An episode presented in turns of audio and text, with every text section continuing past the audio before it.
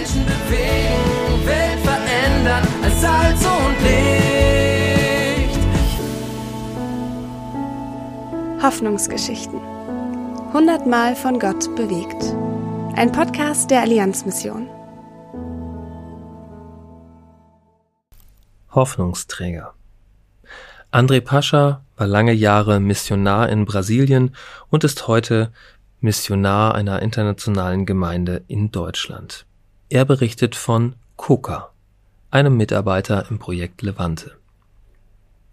Wir lernten Coca als Gehilfen eines unserer Maurer beim Straßenkinderprojekt Levante kennen.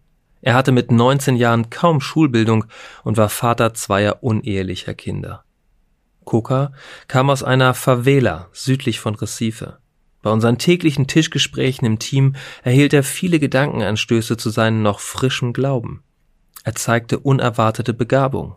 Kinder, die sich mit den Erziehern überworfen hatten, kamen beim Arbeiten mit Coca zur Ruhe und erhielten guten Rat von ihm.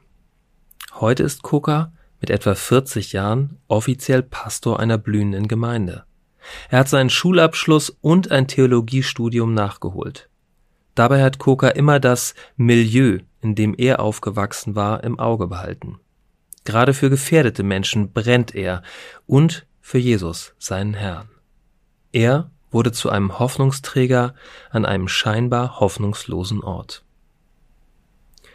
Dazu aus Epheser 3, die Verse 20 bis 21. Dem, der so unendlich viel mehr tun kann, als wir erbitten oder erdenken, und der mit seiner Kraft in uns wirkt, ihm gebührt die Ehre in der Gemeinde und in Jesus Christus von Generation zu Generation in alle Ewigkeit. Amen.